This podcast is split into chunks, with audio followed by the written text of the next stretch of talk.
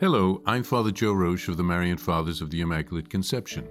Thank you for joining us as we continue our journey of reading the Journal of Blessed George Matulaitis from beginning to end.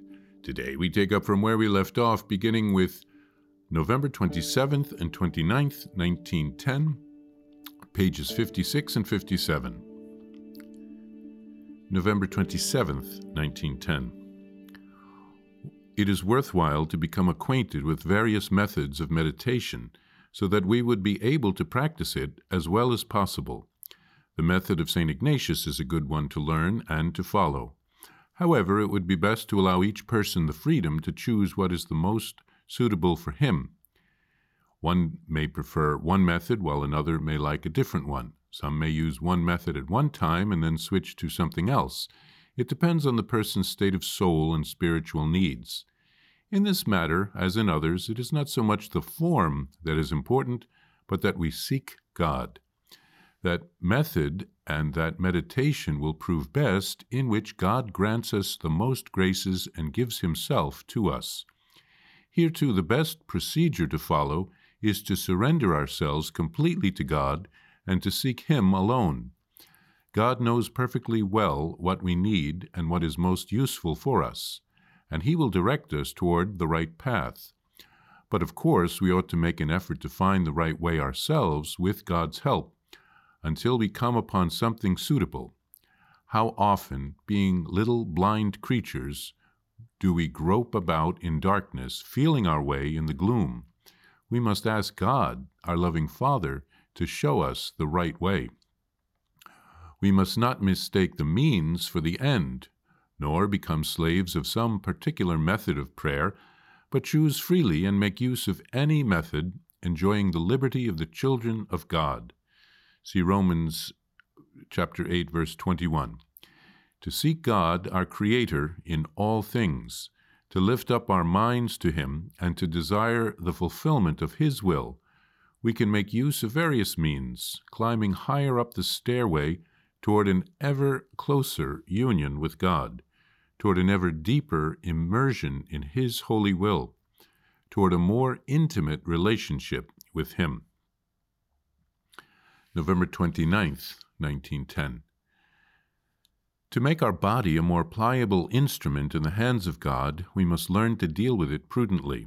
When the body rebels against the mind, illumined by the light of faith, we should discipline and mortify it, making use of harsher me- measures if necessary.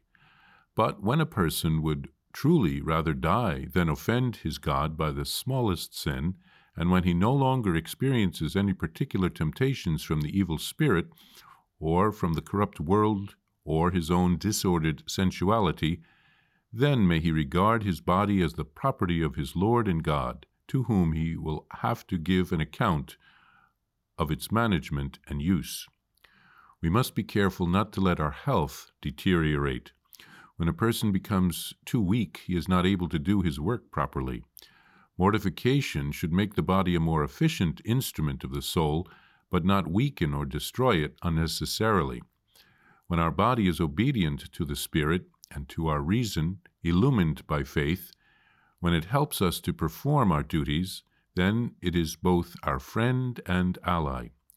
The soul needs the body to be able to work for the glory of God. We should therefore love our body properly and maintain its health, but in such a way that we do not become overly indulgent or overly anxious about the preservation of our health.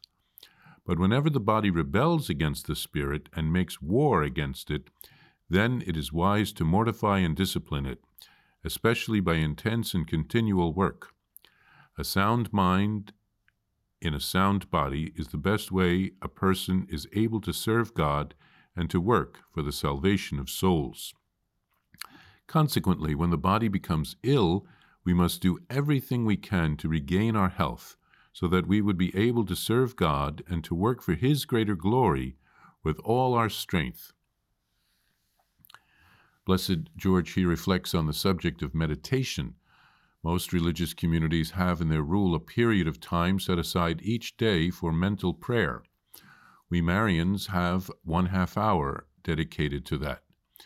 There are various forms of meditation that one can utilize. As Blessed George mentions here, what matters most is that we seek God during that time. God always wants to speak to us in some way. By setting that time each day aside for silent prayer, we are giving God permission to reveal His will to us. He wants to share His grace with each of us. He looks for open hearts. Everyone can find time for even a few moments of silence each day to give God room to act. We can't find the right way to go on in life without God's help. Give God permission, and He will take you up on it. In the next entry, Blessed George turns to the mortification of the body. Because of original sin, we are corrupted. We have a tendency towards sin. We try to take the easy way out of everything. If we are left to our own worst instincts, we'd all be lazy, sleeping long hours, and not accomplishing much. The body must become subject to our converted will. We need to live ascetically and to do some spiritual training, like soldiers undergo in boot camp or basic training. We want to belong completely to the Lord by dying to ourselves and to our own will. Blessed George also advises taking care of ourselves so that we can serve the Lord for the long haul. We mortify the body to become disciplined, not to weaken or destroy the body. Saint Francis of Assisi undertook so many mortifications during his lifetime that he apologized to his body on his deathbed. He asked for almond cookies, uh, his favorite sweet, before he died. Maybe he wanted to give a treat to his body. And we are one person. The body and the soul have to work together.